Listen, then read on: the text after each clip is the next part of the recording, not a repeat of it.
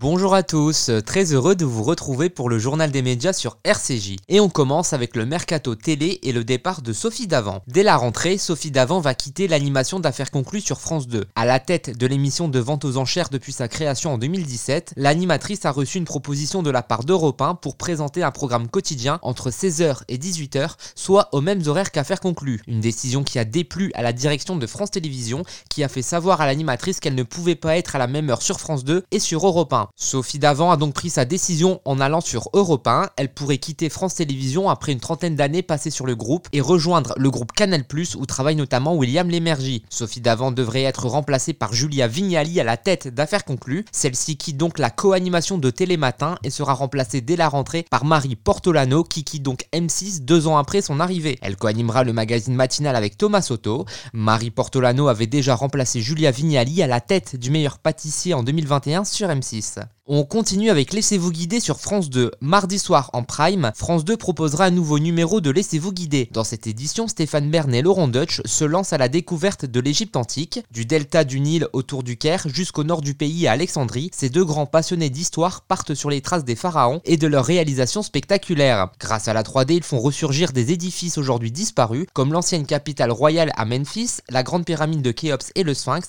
restaurés avec leurs couleurs d'origine, ou encore le fabuleux phare d'Alexandrie. Et tu as devant toi les trois pyramides les plus connues au monde. Elle mérite vraiment son nom de merveille du monde antique quand même. Je vais faire apparaître les couleurs du sphinx. Ce qui est fascinant, c'est 10 kilos d'or massif.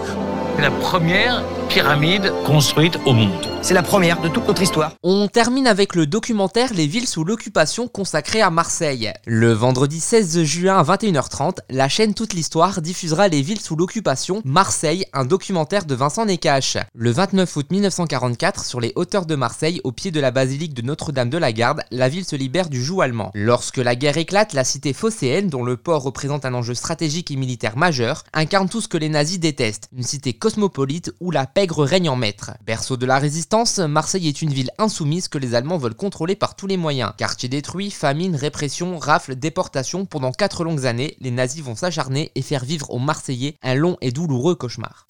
Marseille va terriblement souffrir des pénuries. On rase complètement un quartier avec les habitants dedans. On fait tout sauter. J'avais un ami, il m'a dit tu veux rentrer dans la résistance Et j'ai dit ouais je marche. Merci de nous avoir écoutés et à très bientôt pour Nouvelle Chronique Média sur RCJ.